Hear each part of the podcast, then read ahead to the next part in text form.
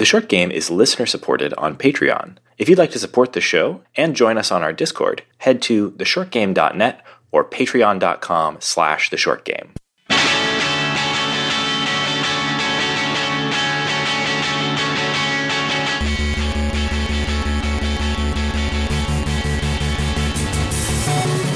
Welcome back to The Short Game. This is a show about short video games, games that respect your time. I'm Reagan Kelly, and I'm joined this week by two very dadly co hosts. Nate Heininger. And Shane Kelly. Yeah, this is the Oops All Dads edition of The Short Game.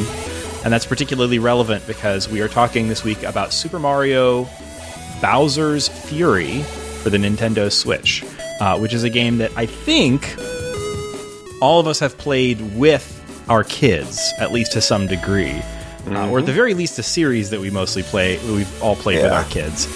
Um, so that's going to be a factor, but we're not exclusively talking about the dad angle on this, even though there is one. If we, I was going to say. Bowser Jr. The story is yeah. also, you know, the daddening continues. Yes, we are rescuing Nintendo's biggest, baddest dad. Hey, before we get too far, uh, thank you all for bearing with me, uh, Shane and Reagan, and then our listeners. My voice has been shot for a couple days, and we've postponed recording multiple times uh, to try to make it work for me. So thank you both. Uh, I am going to be sipping on my hot tea all episode. Hopefully, I can get my way through it. We'll see. So the reason that we're talking about this game in particular is, I mean, it, it did come out, I believe, earlier this year. I have to double check that. It might have been late 2020 um, something like that. But this game came out as a part of the double pack with the Switch remaster slash re release of Super Mario 3D World, the Wii U Super Mario game. Um, and so I initially didn't really think of this as its own thing. All of the marketing was like, and this new Bowser's Fury mode. And I had already played uh, Super Mario 3D World. I don't think I ever actually finished it, but I had it on the Wii U back in those days. And I wasn't particularly jazzed about like buying it again or anything like that. It wasn't something I was like really thinking hard about. Um, but eventually I started to see people referencing this as, uh, I, I just saw some people say like, this is the shortest mainline Mario game uh, or at least the shortest modern one, you know, the shortest one, assuming you're not doing like level skips in Mario 3 or something like that. And I was pretty intrigued by that. Uh, and you know, it, I, I did some looking and like, oh yeah, actually, this Bowser's Fury thing is its own entirely separate mainline Mario game uh, that is about three to six hours. Uh, and that was very intriguing to me. Like the Mario games are not uh, super long, but they're not super short either. Uh, and this seems like a kind of an interesting, uh, interesting new direction for the Mario series, and definitely a, like a unique game in that series. So I, I thought it'd be interesting to talk about it from our short game perspective. Yeah, and uh, the Mario franchise is maybe my favorite franchise, and so any excuse to play one for the show, fantastic. Uh, Nintendo put out more short games. Uh, I love it. So Shane, I know you have probably played more of this Mario game, especially if we include the 3D World version or portion of that package, um, than any of us. so Shane, true. you want to tell us a little bit about uh, this double pack and specifically about uh, Bowser's Fury? Well, this double pack with Super Mario 3D World is a first off, it's a, it's a really great choice if you have, like I do, a young son who's very interested in the idea of playing video games. Uh, I think I, this has come up before on the podcast, but I've played now probably three or four times end to end uh, Super Mario 3D World, mostly with my son playing as player two. He's only four years old. A lot of levels, I have to literally pick him up and carry him through and then throw him onto the flagpole uh, but he loves that, and it does add a fun extra level of challenge uh, to the game to to just be to have Mario literally carrying Luigi through the entire thing. By the way, also I, will I will warn uh, parents who think you might re- repeat this. Um, my my son is now thinks Luigi is the hero and that is why he is always Luigi. And so in games that are normal Mario games, if he cannot choose to play as Luigi, he feels like, um, well, where's Luigi? And that's fair. Anyway, this is definitely a game I've spent a lot of time with. The the interesting thing about 3D World and Bowser's Fury, though, is um, in some ways Bowser's Fury is just sort of this. So you should know 3D World originally came from the Wii U, which is why I never played it because I didn't have one. Um, when they brought it to the Switch, they kind of developed this whole extra game, and the the way they seem to have done it is basically by putting every single art asset in Super Mario uh, 3D World into some kind of low effort Super Mario 3D World cat cosplay and uh, literally slapping ears on anything, on every single thing. Uh, but that is great. It, it is a great piece of theming. That is the best idea. They reuse every enemy. They know what people like, and people like cats. People like cats. People like Mario. What if we just combine it and people are going to like it? And you know what? It's true. I bought this for the Wii U and played it, and I loved it. Uh, I love Cat Mario. Easy equation. Yeah, Cat Mario is easily the best addition to like the sort of canon of Mario power ups ever. Yeah, for sure. Yes. I mean, like, I, you know, I, I like Tanuki Mario just fine. I like the like um the, the like the cape is good, whatever. But like Cat Mario, like on in terms of just like straight up cuteness, like Mario is cute, right? Mario's a cute little fat little dude, and he's he's he's cute in and of himself but like my gosh, he gains just absolute t- metric tons of additional charm when he puts on a little cat suit. Yeah, and, like, runs around like in his little cat feet, or you can make him crouch and he does a little like cat butt wiggle, or he can like climb up walls and then he loses his loses his uh, his grip and kind of claw slides down. Oh god, like, no, that's the worst uh, part like, of Cat Mario. I get like the it's like fingernails in a chalkboard every time he runs out of energy climbing something and just scrapes all the way down it. I hate it. Uh, but yes, Cat Mario is awesome. I, and it was to that point though, is such a, uh, it's a really smart addition of to, to Mario's move set in a 3D space, giving him a a uh, uh, power up that allows him to climb walls. It's really cool yeah. and adds a whole new level of uh, you know platforming to the game that the previous 3D Mario's didn't have. So in case it's not clear, like Cat Mario as a power up was in the original Super Mario 3D World. Um, Cat Mario was sort of like the the like signature power up edition in that game. Um, it's great in that game, by the way. Like I, uh, we're not really talking about it primarily here, but like Super Mario 3D World is one of my favorite Mario's. Um, it has the, uh, it has the like old school Mario structure of like here is a bunch of levels and you have to play through them from beginning to end, and they might have multiple exits and and so on. But it, it's also very modern, so it, ha- it takes that same structure, but it is 3D it's just it's it's sort of like like it's more than 2.5D, uh, but it it also feels a little. It's like very linear 3D levels. They are still sort of essentially left to right, but there's there's lots of space to run around within that sort of 3D structure. The thing that I really liked about it is that it follows the traditional Mario structure of kind of world world map.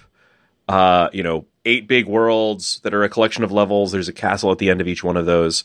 Uh, that's a really easy structure to understand. It feels like it makes it really feel like a Mario game to have the traditional structure of a Mario game.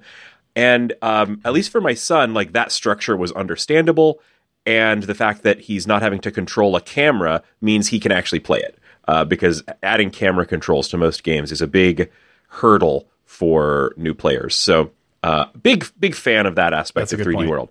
I will pass along my son's, I think, very incisive uh, critique of Cat Mario because we're so positive on Cat Mario. My son told me that he thinks you should lose the cat power up when you go in the water. you know what? That's fair. Fair. Fair. Yeah. And also, I agree uh, with him. That's pretty smart, kiddo. Yeah, that's pretty smart. Um, so, uh, th- Super Mario 3D World is a great game. Uh, one more point I wanted to make just while before we move completely off of 3D World and on to talking about Bowser's Fury, which is what we spent most of our time in for this episode, um, is that it, it that Bowser's Fury doesn't so much do this, but Super Mario 3D World is a up to four player uh, multiplayer game. Uh, there's a lot of Mario games that do this, but I think this is one of the only ones in the sort of like mainline Mario series of like big, you know, big budget, full full fat Mario games where you can play with like four simultaneous players and it handles that in a way that I think is like really really good. Um, you know, you Shane mentioned being able to like pick up players. So if you have like players of different varying uh, like skill levels, uh, players can help each other out by carrying each other. They can kind of grief each other by jumping on each other's heads. Um, they're uh, it, it's pretty uh, smart about how it handles lives uh, between the characters. You can pick them up and throw them out of the level. That is very funny when it happens.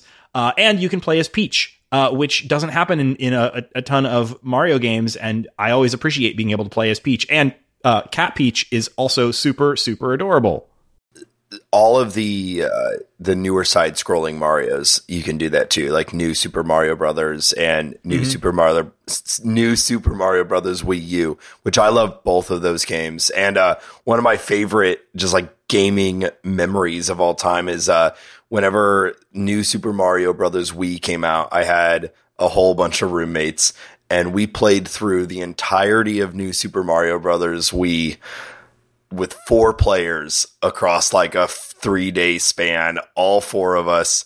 It was ridiculous. It was mayhem because the the super smart thing that they do with these games too is that the Mario's don't clip through each other. Mario's the characters don't uh, clip through each. Just it would be hilarious if it was four Mario's. Uh, anyway, they don't clip through each other. So like when you're jumping into a, a platform that is only the size of one character, you have to like time it where everyone gets a time to jump and everyone gets a spot. And if you don't, it just gets insane. And the and the game gets like any Mario game gets super complex by the end. And if you ever have a chance to play any of these games four player, I highly recommend it because they are a ton of fun. Let's talk about Super Mario browsers, brow, ba- furry browser, furry browser. Bowser Jr.'s got dad problems. Mm-hmm. Well, before okay. I was saying, I got, I got to throw to it. Um, so if what I really liked about Super Mario 3D World was the fact that it had this very traditional Mario structure, ironically, that is exactly what I like about Bowser's Fury. Uh, it throws that out entirely. In a lot of ways, Bowser's Fury has this structure that feels like the future of Mario games. I do think sooner or later we are going to get this big open world Mario game that is not a small like three hour experience like this one. It's going to be expanded out, and people are going to call it uh, Breath of the Wild of Mario or something like that. That is kind of what this feels like. Are you are you talking about Odyssey? Is the question like how does this differ from Odyssey, well, which was no, that basically? No, Odyssey no, had ten all. different levels. You know, they were big stages, but if you're talking about like you could actually walk from like you know, the Bowser's castle all the way over to I don't know. There's no actual geography in this in these worlds, but somewhere way across a huge field or something is there uh, like a, a, a field of PD piranhas or whatever. I could see yeah. it. That'd be that'd be cool. So th- this is small. This is small, but this is a open world game with like a, a map to pull up and like objective markers to follow and that's not something I think we've really seen in a Mario game before. I think there are a lot of nods to like how things are done in Super Mario Odyssey, and I think there's also a lot of nods to how things were built and structured in um, uh, the kind of stepchild of, of the genre of the uh, of the franchise, uh, Super Mario Sunshine. In fact, I think the cat shines are are a reference to that. But the um, the the structure of it I'm not sure if this is a good sign or a bad sign. Not, I, I think this could be a really good path forward for Mario, or it could not. The what do you guys think about the structure of this game? Well, I think what's most interesting to me about this is like this came out after Mar- Super Mario Odyssey, and so it's sort of seem it feels to me like the team trying to split the difference between uh, the openness, the sort of like you know, you, you you were saying like you felt like we didn't see a lot of Mario open worlds, but like, you know, I don't think you need everything to be totally interconnected for it to be an you know open world. I think this is you know you look at Odyssey and when it came out, a lot of people were talking about how it felt like it was in the lineage of Super Mario 64 and Super Mario Sunshine. Uh, you know, a, a, a, design approach for Mario uh, levels that we hadn't seen in a long time. Um, and then you know they kind of reverted back to things like after Sunshine, they kind of reverted back to things like what we saw with uh, you know 3D worlds. Um, and then Odyssey felt like it was like returning to this this uh, design uh, idea that was um, you know k- kind of a throwback to the like Super Mario 64 uh, style design. Um, I, I, think in, in in so many ways I like this better than uh, than Super Mario Odyssey.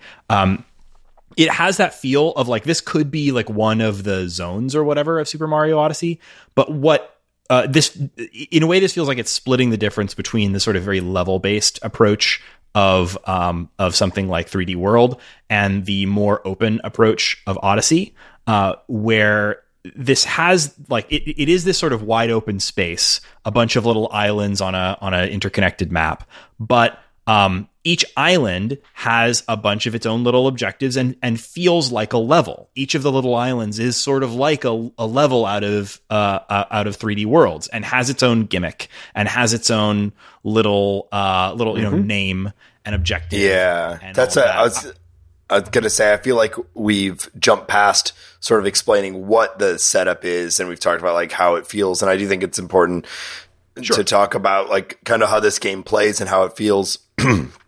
Because yeah, I do think it's right in between. You're right. So like you have this big open world. You're never, unless you're going into a, a, a tube or something, you're never really leaving this space.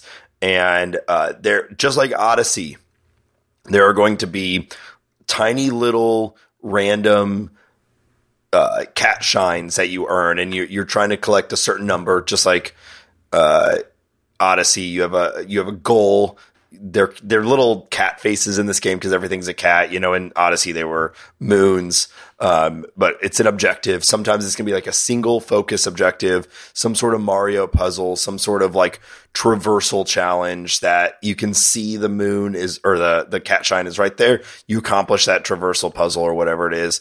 Uh, there's like even like little battle arenas which I love, uh, and you get that cat shine but then there's other ones like Reagan was saying where it's like full on Mario set pieces that are like big ass Mario style structures, you know, like big moving blocks that have lava under them that are rotating with PD piranhas all over them. And you enter into the island and you get a uh, a brand uh, a thing across your screen telling you the name of the island, and then you'll get like what's the current objective of that island. And usually the first one is just make it to the top of whatever the structure is on this island. You get to the top, you get that cat shine.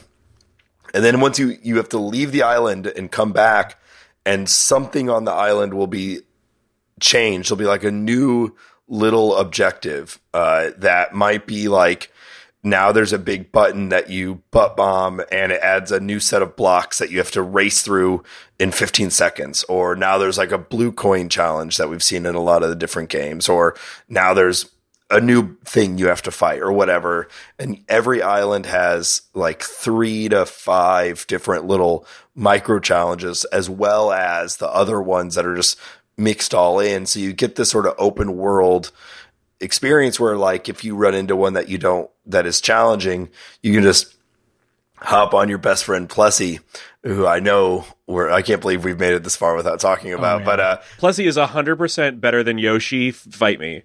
yeah. I so agree. Yeah, and you know, so you could go to another island and try another challenge or or whatever, and ultimately you just have like a hard line. You know, you have to get ten cat shines, and once you get ten, a, a, a, more of the map opens up and then your next goal is like 20 or whatever and then more of the map revealing more of these islands because bowser's got his stink all over this place and it's blocking off all these things and the more cat shines you get the more it pushes away bowser's stink uh, we have to talk about bowser's how bowser is well so game, there's right? I, I wanted to i wanted to say something about that too because the game starts off where like Bowser's son is like, "Oh no, there's something wrong with Bowser. I we need I need your help. I need to get Mario to help me save Bowser." I'm just like, why would Mario ever help Bowser? This isn't like a Batman and Joker because sort he's of thing. nice boy. Because he's a nice boy, Nate. No, Mario's a Mario, good boy. Mario has no no. Mario has no reason to help Bowser. All he does is is wreak havoc. Uh, but anyway, Bowser has has a real problem. He's gone full kaiju mode. yeah, he has. The- so the two big things about this game, the two big kind of like twists, right? Um, are like, okay, let's take everything from 3D World that all sort of existed in these own little tiny little individual levels and do a gigantic mix up mashup island chain where there's tons everything you saw in 3D World is mixed together plus cats, right? That's the the sort of main overall thing is like put cat ears on literally everything all the trees have cat ears. All the birds have cat ears. All the Goombas have cat ears. They- Everything's they I have to stop right there. people are gonna love it. I have it. to stop right there. Every all of those things that you've said are fine, but the Goomba, the the uh sorry, the Koopa Troopers, the Koopa Troopas with cat ears looked absolutely cursed. They did because they added a fuzz texture to their bodies. and They're they, fuzzy. and they put the ears like in a really weird spot on their head and just it just was uncanny to me i said no thank you Yeah, no thank you to those. But overall, the the cat ear edition, A plus plus. But the other big uh, twist that they were playing with here, that's something we haven't seen. It wasn't just a remix of anything from previous Mario games. Was that this game takes place in this sort of like chain of islands, and off on the horizon, you see a massive, incredibly huge Bowser shell just sort of sitting there, right? And occasionally, Bowser emerges from his shell. Bowser has turned into like full sicko mode, like uh, angry dragon, breathing fire, Giga white hot eyes. Yes, Bowser has become Giga Bowser, and uh, he's incredibly huge. It's a it's a very convincing effect. Like it really gives you a sense of the scale. Bowser is enormous, and he's coming after you. And when he's in like sicko mode, Wait. he is breathing fire at you. he is like raining. sorry Gig- giga bowser is a different gigantic bowser giga bowser is Giga Bowser is a different. yeah no i had to google it G- giga bowser is in smash ultimate when he gets the smash ball and then he becomes a gigantic Well, they giga bowser they do use you. You do have to ring the Because Giga there's the Bell. Giga Bells that yeah. Yeah, So when you want to yeah. fight gigantic Bowser, which is he not called Giga Bowser in this? Maybe he's not. Let me double Look up the wiki. The Mario Yeah. wiki will tell us. Yeah, Um, y- but yeah, definitely. w- the presumably named Giga Bowser is out here just messing shit up. But it's really interesting. Like he, he'll come and go. Like so, the place is like really nice looking and like sunny and beautiful island chain, and then suddenly there'll be rain. And you think, oh no, something about to happen. There's thunder. If you look off on the horizon, the gigantic Bowser shell is beginning to hover and spin. And then suddenly, lightning crashes, rain is pouring, it's dark, and uh, Bowser has emerged from his shell and is wreaking havoc. And he's throwing Fury Bowser. uh, gigantic Fury Bowser. There you go. Okay, he's throwing these gigantic blocks. He's breathing flames. Um, there's kind of interesting stuff about the the Bowser like Fury mode Bowser. Um, there'll be a lot of things around the various islands. First of all, one thing that's kind of odd about it is that it will interrupt you in the middle of doing something. You know, and, Yeah. um, Yeah. and you just sort of have to deal with that. So like you'll be trying to complete some little platforming challenge and it'll begin raining and you're like, I was five minutes from the end of, you know, what I really thought was going to be a successful run at climbing this complicated tower. Uh, but I guess I'm just screwed because Bowser's going to show up and breathe fire at me, and I have to run away, or I have to, um, you know, just spend a, a while dodging flames. Uh, and if you were in the middle of something complicated, you're you're probably just going to have to start it over, which can be a little frustrating. I I think this is going to be the most the most controversial element of this game, and I would like to know what everybody thinks about it because the the the fact that this Fury Bowser mode can come up at any time. I, I think it's also worth mentioning here you can end it at any time by collecting one of the cat shines. So uh, if you get the cat shine, the the he like squints at you and shrinks off and, and, and goes back underwater. Yeah. Um, I really like the idea of having this like kaiju sized Bowser in the level yeah. as a thing that you can actually go up to, and you can you can like hop on Plessie and go right up to his feet uh, if you want to you know get stomped on. Um, and I also really like the way that it changes the levels because he actually throws out a bunch of these weird uh, blocks that like go out into the level and um, will be most usefully things that you can hide behind when he uses his breath attack on you. Um, I typically did not find it to be something that was like, I, I, certainly a few times it wrecked something I was trying to do, but usually I felt like it was just taking um, a lot of the basic traversal that this adds to the Mario formula and occasionally spicing it up by changing the level and making you like hide behind things and do different things. Um, and it just looks really cool and is a great way to keep the villain in a game like this uh, omnipresent and like the objective, like something that is clear and it's not like you're just chasing Bowser back to his castle where he lives and kicking his butt. He is he's there. He's in your face. Mm-hmm. And the fact that he's hovering on the horizon, even when you're doing these like nice, pleasant things, if you look off against the horizon, there's this enormous, menacing presence there the entire time. Is just like really cool. I just I I thought it's visually like incredible. I liked it for all the same reasons that you said, and there's also there are some uh, blocks that already exist in the world, and they can only be broken if you basically like direct Bowser's fury at them. So they're like little blocks that have Bowser's face on it, and he breathes fire in a huge line that will sweep across the the map. And if you stand in front of these blocks, it'll go it, knock it out, and it'll reveal some sort of prize, usually a cat shine, if not something else. And that's cool. Like I, I, I liked, I liked it at the beginning. I think all the things you guys said about thematic and and how it looks cool totally on board for that.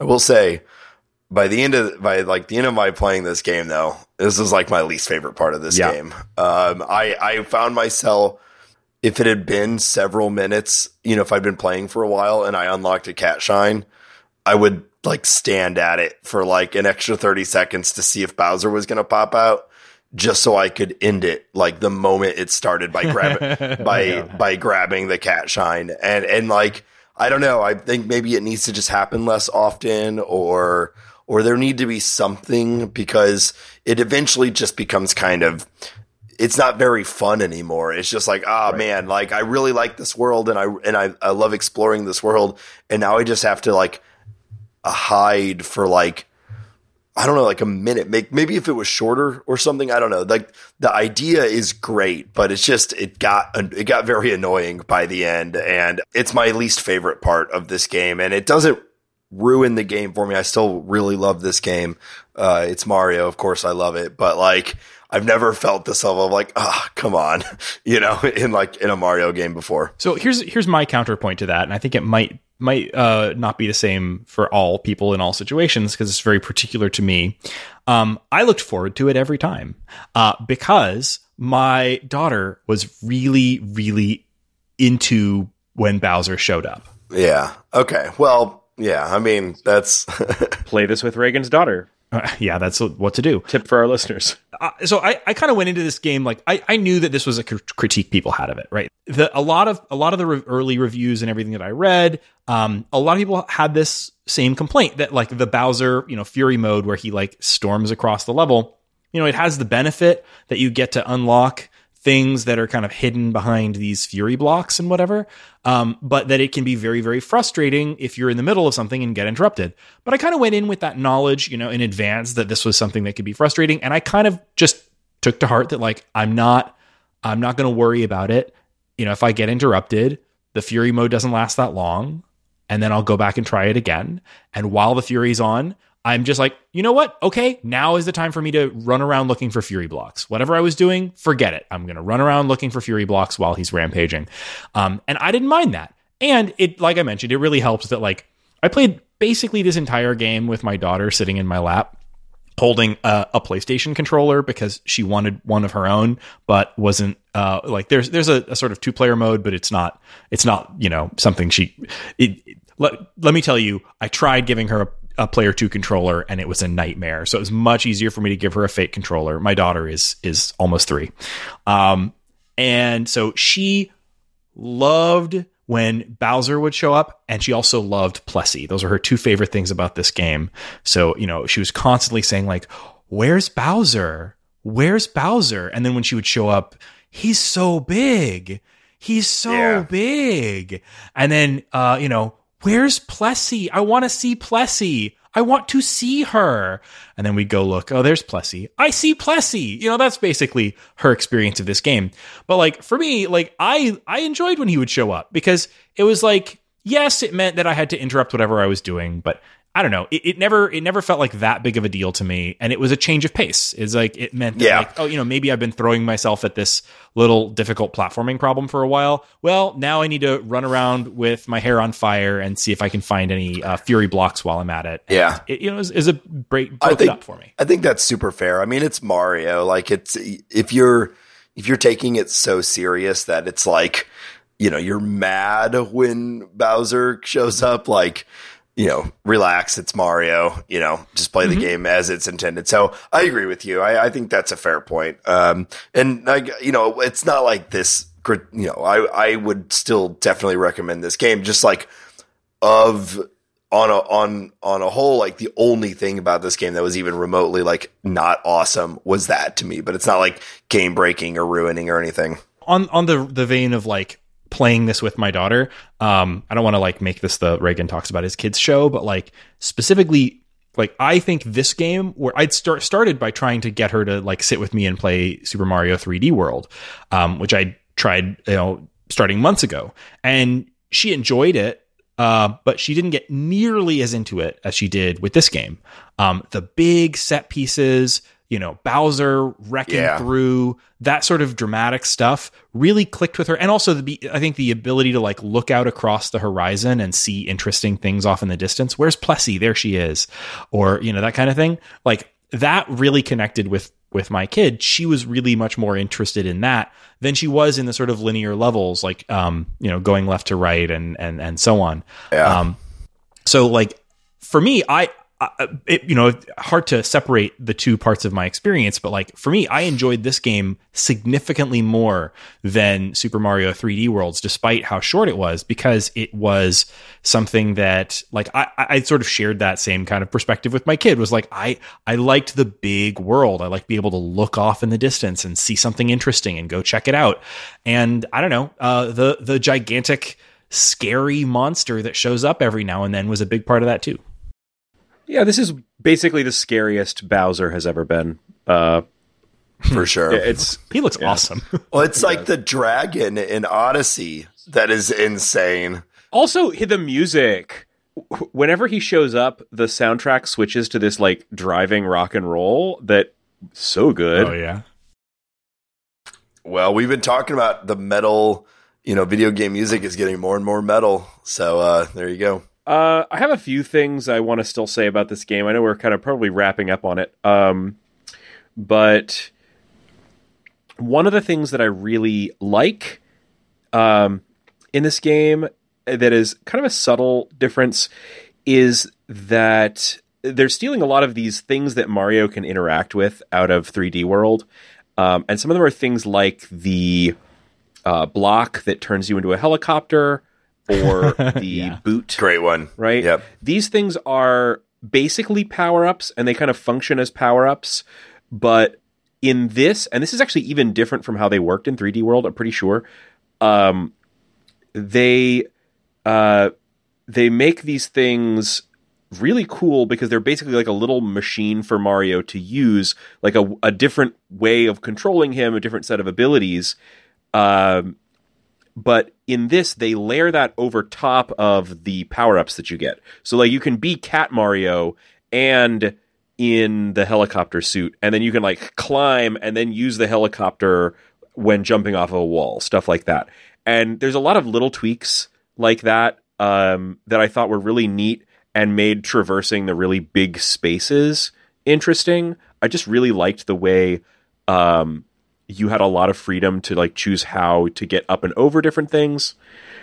But structurally, there is something that I think is a big issue with this game. Um, and it is really in stark contrast to the much more traditionally structured Mario game that this is based on. So, um, in this, there's this kind of problem that's kind of common to open world games. I think uh, I don't know how to describe it exactly, but it's the checklist problem where you know you need 40 cat shines, right? And you've got your map and you can look at all the locations where you know you can go back and get cat shines, but you've done all of the ones that are interesting, right? Um, the the things that are low on that list, at least for me, it might be different for everybody, were the collect all the cat shrine pieces to get the cat shine, or break the uh, break the Bowser Fury blocks, right? Those are both things that are kind of annoying for different reasons. One, because it's a item collection hunt thing, and two, because you have to be really situational about it and get Bowser to show up and all of that. Um, and you will get to a point in games like this with the same kind of structure where most of the objectives that you can easily get to or you see around are these things that you know exist, but you've deprioritized because you think they're annoying. And that's not something that tends to happen in a more linear Mario game. It's those games are really great about guiding you from uh, one set of like by the time you have learned how to use XYZ thing, you've completed that level and moved on to the next one. And then the, the last structural thing that I really think is an issue here is kind of the inverse of that, where if there's something that's really fun, often uh, it's very normal in a Mario game for them to give you the same boss, right? At like and take a twist on it like three or four different times right that's the, that's a lot of the structure of of mario is you play through and you're going to see the big trash can boss and then you're going to see him again in a smaller arena and then you're going to see him again but he breathes fire or whatever right and uh, you know, a typical Mario boss, you see a, a, fair number of those jump on their head three times to win uh, in this game. In those games, it that's fun variety because you're going to see it, and then it'll be a while, and then you'll see it again. But in in this game, you're basically uh, enabled to like beat that boss and then leave and then come back immediately into the same place and then beat him again and then do the same thing like until he runs out of variations right? And you see that in like two or three different places, basically everywhere in this game that there's a mini boss, right? That's the kind of that's the kind of thing you can do, and mm-hmm. that isn't as cool, you know, because you're basically doing the the exact same thing. The variations matter less. Uh, you're you, you end up with three cat shines, hooray! But then you never see that critter boss again, right? So yeah. So I, I think I, I, I know what you're talking about, and like that it depends on how you approach things. Like I, I that is definitely true that like you know there'll be an island that has like the for example the the island that has like a little um uh, coliseum looking building and inside you fight one of the Bowser's kid enemies um and you can go in there and fight one of them and then you leave and then if you want you can go immediately back into that same building and fight another variation of that same little mini boss fight right and you can do a third variation if you want. And if you do want to, you can do all three of those immediately. But like when I played the game, I went in there, I fought one of the mini boss guys, and then I moved on someplace else. And I came back to that spot like three hours later and fought the next one. Um, so it depends on how you're approaching it. Um, you know, I think pacing this game, I think, does want you to sort of like roam around and explore the map and then come back for a second pass on some of these islands because every island does have two, three, four different challenges and the challenges, because they're on the same map, are by necessity pretty similar. Um, but you don't have to do them right away before you. You don't have to, to but island. you don't have a reason not to. And yeah, like Plessie is great, but Plessie is Plessie is a is a good car to get from one island to another. But it's always easier to just get all of the cat shines that are nearby before you leave. Um, Yeah. and that's what leads to that other problem of having the like slightly less convenient items be the only things left on your map at the end.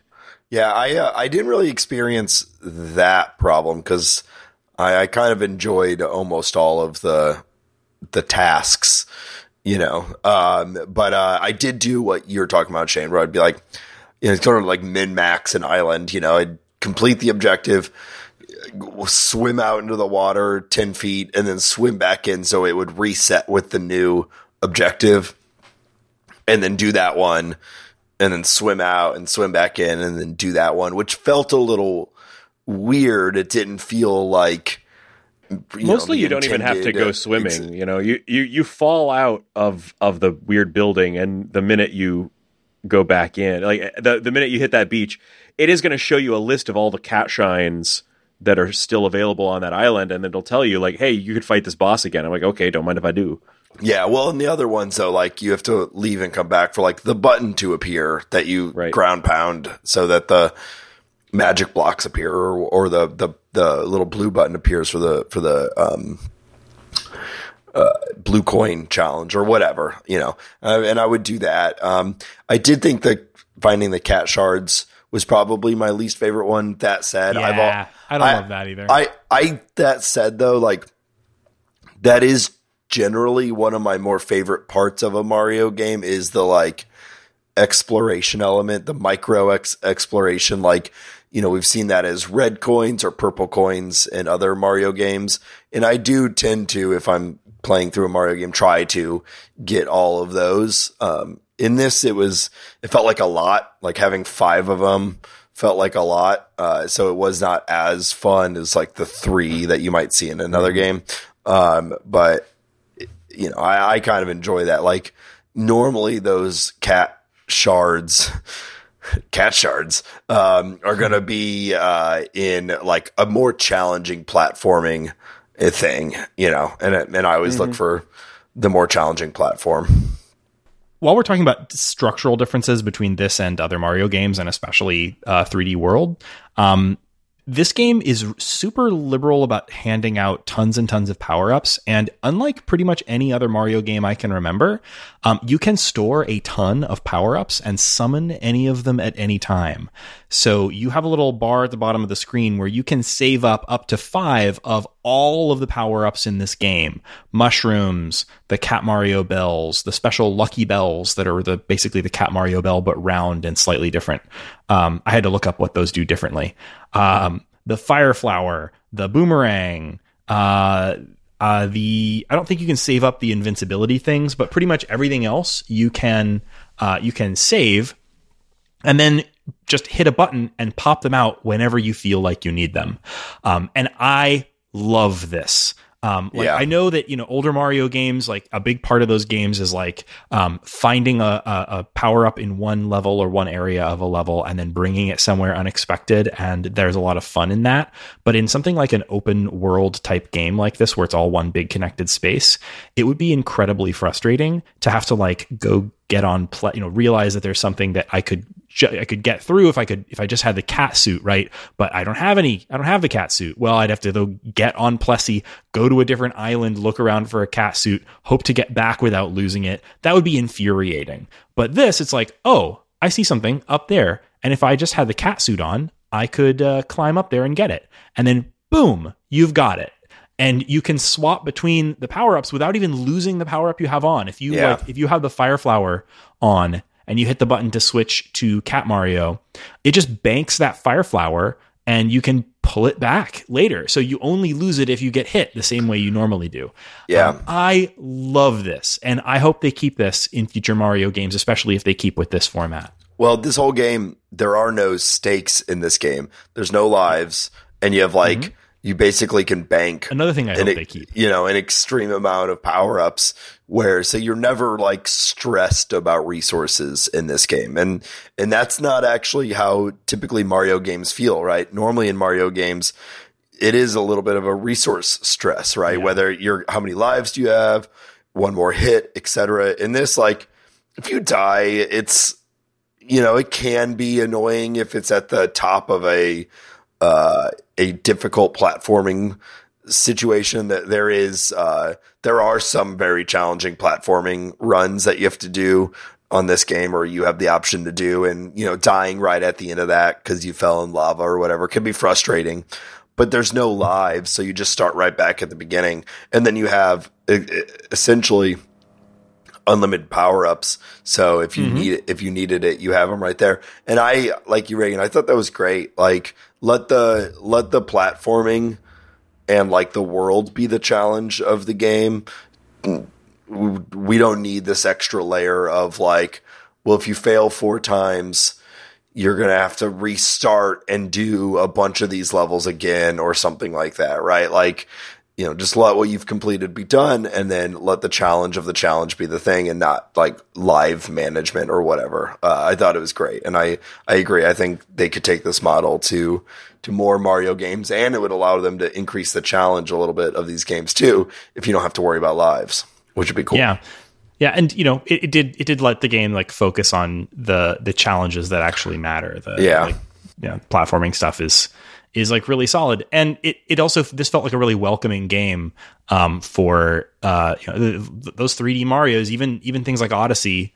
Um, they can be pretty tough, and especially for new players. And this yeah. pretty pretty chill in a way that I think will be much more welcoming to people who maybe haven't haven't played those before or yeah. are maybe just coming from the you know the new Super Mario Bros or 3D Worlds style of games. Yeah, I was thinking I was thinking about the power up banking and like they've done it in other games. I mean, all the way back to Mario 3, right? You have that yeah, like 3 had it, but like you could bank yeah. one, I think. No, no, you had a whole you had two you had two like rows of it. Remember? You, you could, the whole the bottom segment of the screen would flip over and you could you where you'd keep your whistle, oh. you'd keep your ah. whistles and your, you know, and, but most, for the most part, at least, I think like, you know, most of us, you end up just like banking those things and almost never using them because it's a, I think you could probably, uh, I don't know, it was like five or six maybe per slot. So it was like maybe 10 to 15 you could bank.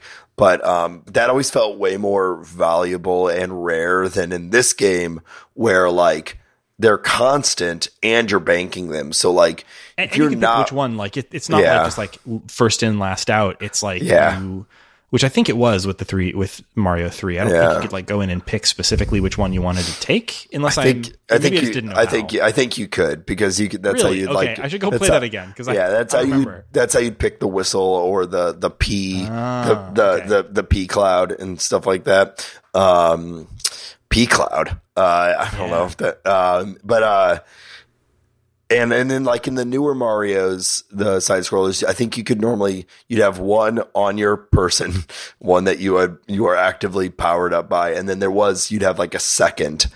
Um, but if you got hit, you could trigger it to fall, but you might even miss it. You had to like go and catch it. On this game, when you trigger a power up, like getting one, Bowser Jr., who's just floating around you the whole time. He chucks it right at you, so you're not gonna oh, yeah. you're not you're not gonna miss it. Uh, so one last thing before we exit out of this, because I think we all love Mario. Our listeners all know what Mario is. This Mario game is great, um, but I had an observation while I was playing uh, that whichever designer decided that for 3D World or for 3D Mario games, they were going to introduce stacks of coins. they they deserve like a Nobel Prize or something. It's like the most satisfying thing that I think has ever existed in video games is finding these stacks of Mario coins. It feels so good. And like there's a couple treasure rooms in this game that you can get to that just have stacks really and stacks of coins, and it's it. it's so good. It's so good. Uh, and this game has it, and I love it. It's been in the 3D games for a little while now, and it's just that's that's what I want, and it was great. So, yeah, I also want gold coins. Yeah, right. Scrooge McDuck over here. I have one more. I have one more thing I want to I want to call out about this game, uh, which I we haven't really talked about is just the actual mechanics of the boss fight with Fury Bowser, which I thought were great. Uh, like when Yeah. you when Oh, you want to good. fight Fury Bowser, um, most of the most of the structure of the game is about unlocking these Fury bells that are uh, or Gigabells, Gigabells. that are like on certain islands that are kind of little hub areas. Uh, uh, there's like three or four of them, I forget. And when you get that, Mario goes uh, Super Saiyan and turns into an epic giant. Uh, he looks like a glowing golden lion, and it's badass. It's cool every time. Um, And when he gets hit in that mode, he he doesn't shrink. Uh, he just loses the cat power and then turns into like really large Mario. And then, uh, hilariously, at least to me, uh, hit again, he turns into little Mario but huge, which is uh, terrific. Big small Mario. I still, by the way, have never found an explanation for small Mario that has satisfied my four year old. He is confused. He is like, is that a, is that Mar? Did he turn back into a baby? What's going on here? Um, but because he's seen Baby Mario in Yoshi's Island, he liked Yoshi's Island. Anyway, uh, Giga Gigabell, very cool, and um, the the mechanics of that fight are they're not like insanely crazy, but um, it's it's very fun to be battling in this really large space that is made up of all of the little islands, and you're basically stepping on them. And then the the, the Giga Bell Cat Lion Mario thing, um, re- the the fight really makes use of the like pouncy slash attack that he can do because the big Bowser, one of the main things he'll he'll do is roll on his side towards you, and he has like a weak spot on his stomach. So you can like you can kind of cheese that fight by like perfectly timing a slash into his belly while he's rolling past you. Um, and I just really liked that aspect of it. I think he's a really cool designed boss. super fun and it's i mean it's very dramatic too you're just you know I, I i loved the you know you spent a lot of the early game just like running away from and avoiding um giga bowser and then when you start being you know unlocking the uh the gigabells and being able to get big and and uh and take him on uh it's really fun I, it's just really really fun Yeah, it, it's kind of a Katam- Katamari feeling where you're like really small in a world and then you're very large in a world. It's nice. Yeah. Yeah, that's awesome because then suddenly you're like stomping across these islands that you know were were like whole Mario levels before, and now they're just like the size of your shoe. It's awesome. I love that that playing with scale. It, it it is the one one complaint I have about that is that like the loading time when you pick up that Gigabell and get big is like real long because I guess it has to like load in the like everything's little version of the level, and it's like man.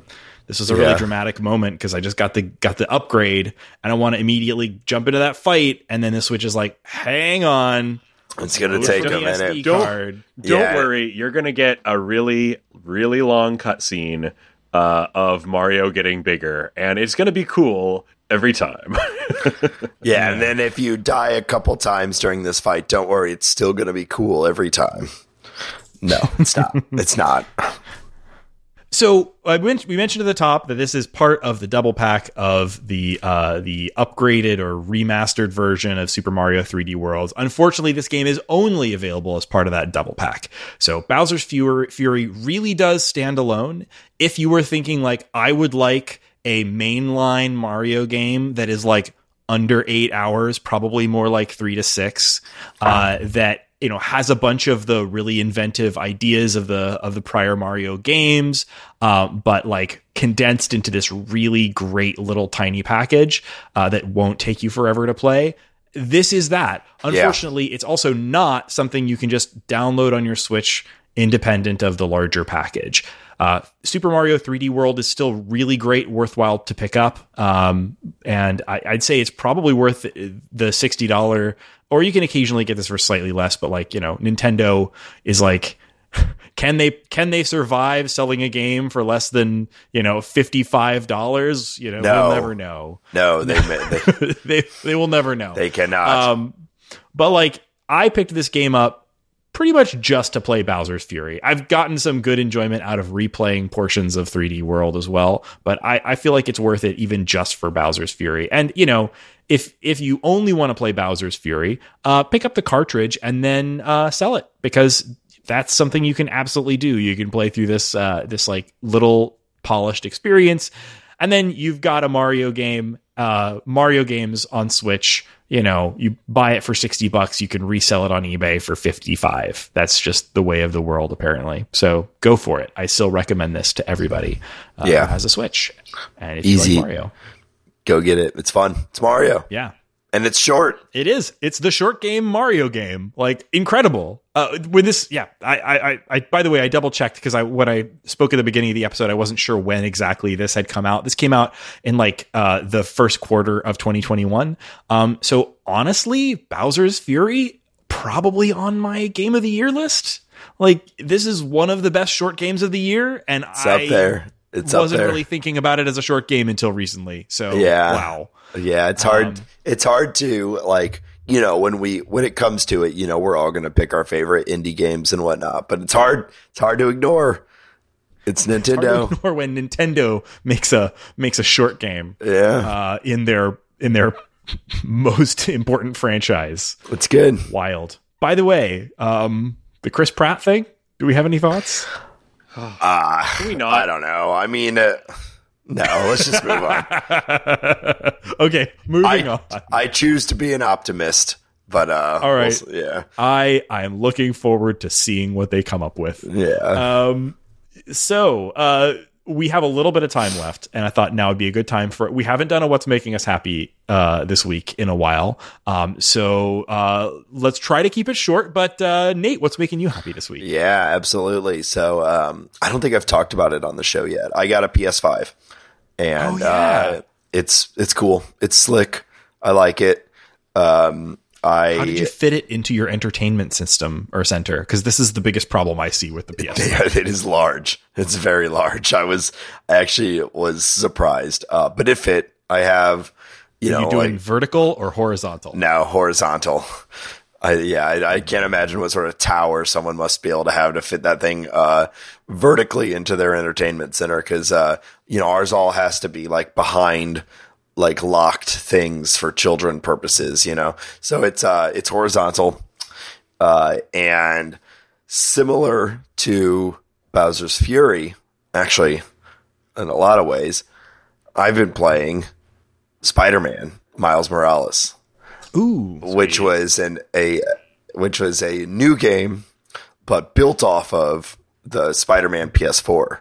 Uh, if you didn't play Spider-Man PS4, it's one of my favorite games of the PS4 entire generation. I I love that game, uh, and it introduces Miles Morales, and then they brought out this game. I think everyone's pretty aware of it, so I won't go too far on that. But I love it; it's great. Uh, I I realized a little while ago that I think swinging is like my favorite video game mechanic, and uh, and I mean Spider Man, you can't. I mean, that's what he. That's what he do, and uh, it, it's only gotten. It's it's so much sleeker and slicker on the with Miles Morales and the PS5 it's fun. I, I've been really enjoying it. It looks great and feels great. I'm I'm you know excited to get some future actual games made for and on the PS5. Um, but either way, it's been it's been cool. So uh, that's that's what's been making me happy is slinging around New York and uh, beating up thugs on the street. That's awesome. I, I have a fairly quick one uh, that's also a game related. What's making me happy this week, and I'm just going to bring this up here because I don't know where else I'll be able to talk about this on a podcast. Um, but I have been playing World Flipper, uh, which if you haven't seen anything about it, uh, World Flipper is a uh, gacha game, which I don't need to go into a whole lot of detail about that. Uh, but basically, this is a uh, you know free to play mobile game from uh, Cygames, the developers of such uh, you know free to play mobile game cash cows as uh, Granblue Fantasy and uh, Dragalia Lost and a bunch of other things like that. Um, so their hallmark are these uh, games that are fairly exploitative in the monetization scheme. I'm not going to get into that in this conversation. I you know I, I haven't spent any money in this game, but I uh, you know I know that is potentially problematic for some people, um, and I don't love this style of game. This is my first one of these. I've tried a couple others out of curiosity about the the sort of genre. Uh, I tried Granblue Fantasy. In fact, I think I talked about it on the show maybe a year or two ago. Um, and uh, I had a, a, bunch of conversations with a friend of the show, Jeremiah, about that game, which I think he was much more into it than I was. And I tried a little bit of uh, of Dragalia Lost, which was like a co-production with uh, with Nintendo.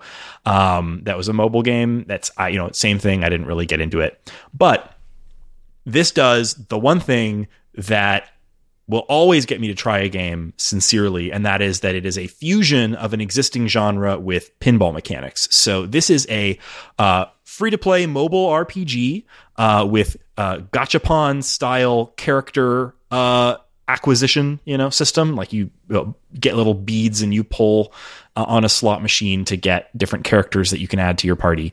Um, and uh, then the gameplay, the battles. This is the thing that really uh, got me bored with Granblue Fantasy. The story was interesting, uh, or at least interesting enough, but the uh, the battles were really boring. Here, the battles are all pinball. So you have a party that is three characters plus some uh, some extra characters you can add on that just sort of buff the main characters.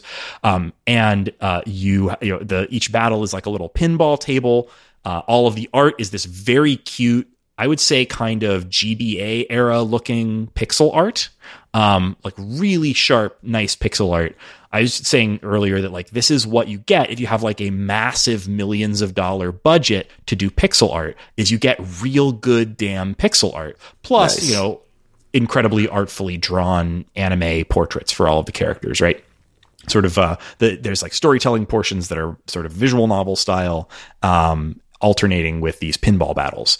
And the pinball's really fun, man. I mean, it's not like the most skill shot oriented thing ever. It's it's really button mashy, like to the point where you can't even individually control left and right flippers. You just hit a button to flip both flippers at once. There's no like. It's all right for right. Mo- that's good for mobile though. So can you can right, you play with can you is. play it's with a totally one handed game? Yeah. yeah. Okay. Yeah. yeah. It's, it's it's an excellent one handed game, and um and like you know each character that you acquire has a different sort of special move attack, and so you know you're like doing your pinball flippers to like attack things with your pinballs, and then uh, eventually meters fill up and you can pull those special attacks, and you're leveling up your characters.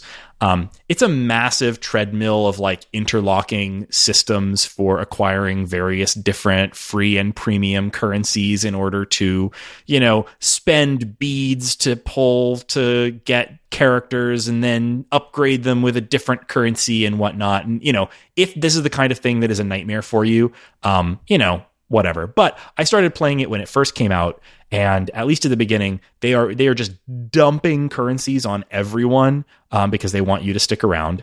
I have been playing this game for like two and a half weeks now. I've been playing it every single day, sometimes for hours, which I'm not proud to say, but it's really, really compelling. The uh, the the like story of the game is like fine. It's like a decent little like light anime story, but the characters are really really well done and at least in you know, terms of being like Raygan, I I I can't tell if this is a recommendation or a confession. Uh, it's both. it's also a warning. It's like it's all of those things. We bring you hot recommendations for uh, a, a an exploitative game that is fine but has pinball. Yep. and will take up all your time. Yeah, like honestly though, like this is a really like I have I've never felt compelled to stick with one of these free to play game. Really a free to play game of almost any kind. Um this one has grabbed me like nothing I've ever seen. And I still haven't spent any money in this thing's store and I'm not even sure that I ever will. Um in fact, one of the things that's s- s- kept has kept me from spending money on it. Is like the way that it's set up is like it's really set up to to like cater for the like money economy to the like big spendy whales because like it's constantly giving you stuff. Like I haven't really felt stuck at any point. I've finished all of the available story content.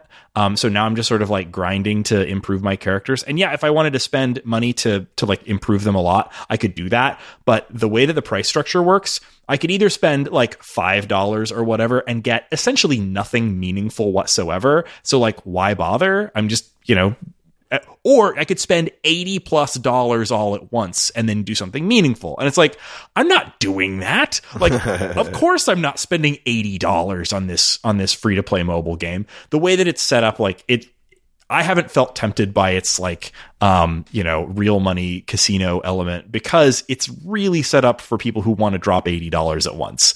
Um, but I don't know. All that all that is to say, if you've ever thought maybe I could get into one of these and you want one that is like ultra polished and has replaced the traditional boring combat with something really engaging, um, the pinball I would recommend checking it out. It's free, download it, and you know, uh, be cautious if this is something that that you know you feel like you might be the sort of person who would have a bad experience with gacha free to play uh, games. But you know, if if that's not you, uh, this is probably the best one of those out there. I think it's really really cool. Cool. Awesome. Yeah, sorry I- for uh, for all of that. Go ahead, Shane. What's making you happy this week? I also have a game uh, that is making me happy this week, and it is a 21 year old board game. This is a uh, is my favorite board game. I know we've done some kind of board game content on this show, but I don't think I've ever really talked about Hive. Have have I? I don't think I have. No, I don't anyway, think so. I've had a lot of chances to play this recently. Hive is an abstract strategy game. It's a tabletop game for two players, um, and it was published way back in the year 2000. And uh, so the objective of Hive is to put bugs on the table. There are these little bug tiles, um, and the play is super super. The, the objective is to uh, capture and kill your opponent's queen. So it's I frequently just call it bug chess. Um, for me, chess is kind of uh, you know I like chess, but to get good at chess requires a lot of um, well, first off, a lot of practice, but also really to be good at chess requires some kind of study of chess books and uh, you know memorization of you know particular opening strategies and things like that. And you don't need anything like that for Hive. Um, Hive is a the thing that's so wonderful about this game is uh, listeners i'm just going to un- first i'm just going to unzip this i have my copy of hive here it comes in a small little packet and i'm going to churn these tiles for you near my microphone for some asmr mo- moments here here you go And I'm gonna Uh, I'm so- gonna whisper into the microphone while he's doing this. Thank you very much. So the the tiles in Hive are made out of black or a kind of an almond white uh, bakelite compound, and they are very very satisfying to play with. And one of the most wonderful things about this game is you can play it literally anywhere. You could play it on a beach uh, because it's a there's no board. You're just putting the tiles down. Um, in the game, there are uh, like five different kinds of bug. There's the queen bee, there's spiders, beetles, grasshoppers, and soldier ants. And each player has uh, an equal number of each of these. And on your turn, you just put down one from your supply. You have all of the bugs. You're not like drawing them. You just put one bug down or move a bug. Just place or move.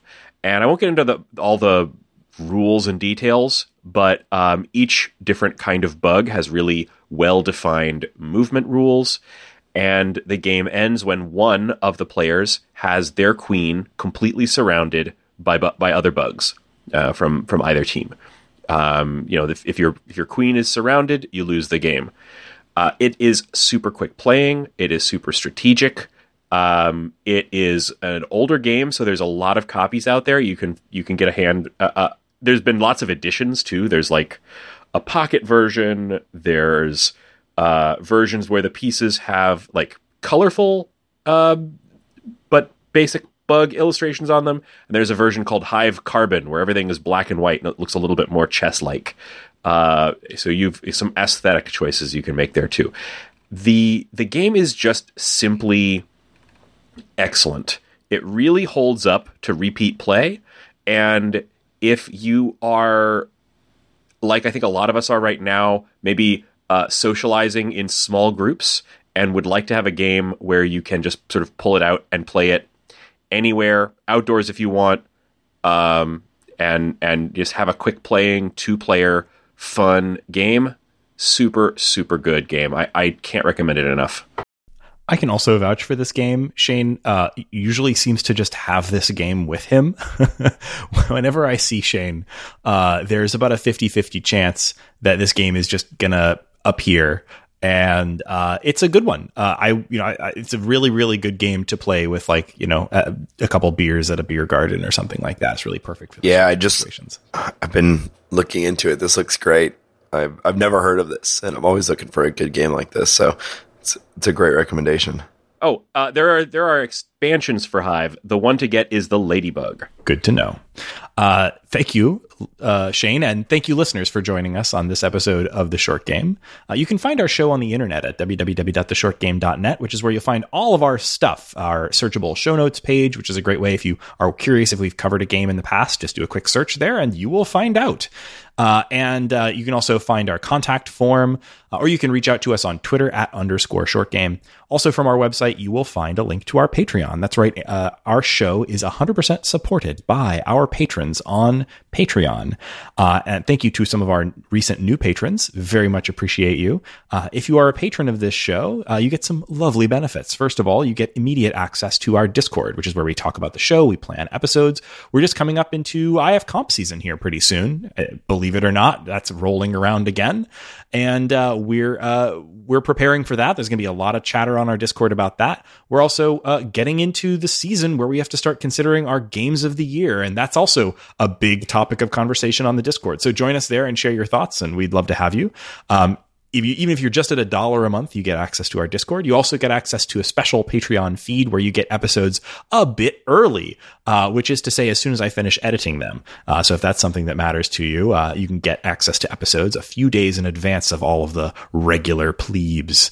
Uh, and if you come in at the $5 level, well, then, dear listener, you get sent some stickers and uh, yeah. uh, very fine stickers indeed. Uh, so we love to have you. Um, thank you for for all of our to all of our existing patrons. Thanks so much for the supporting for, for supporting the show. Uh, and you can also find me on Twitter if you want to hit me up at Raygan K. That's R A Y G A N K. And Shane, where can people find you? You can find me on Twitter at 8bit Shane. And Nate, where can people find you? You can find me on Twitter at Nate STL. And also with my last remaining breath with the throat that I have left. Before we fully ruin your voice. Sorry, Nate. Before I need emergency medical attention. I want to oh, use my I want to use the remains of my vocal cords to thank Dan one one five for his very nice. for his very, Dan Thank you, Dan. I always knew my last words would be thank you, Dan115, for leaving us a five star, very nice review on iTunes. Said great shows, among, among, among, among many other nice things that Dan115 said. Well, Dan115, you're great. Thank you. Thank you. Thank you to uh, all. And uh, of course, I didn't mention that if you want to support the show and uh, you don't uh, want to support us on Patreon, the next best thing is tell a friend and leave a review. We really appreciate that too. So thanks to Dan115 and to anybody else out there who has done that. And uh, yeah, thanks to all of our listeners for joining us on this episode of The Short Game.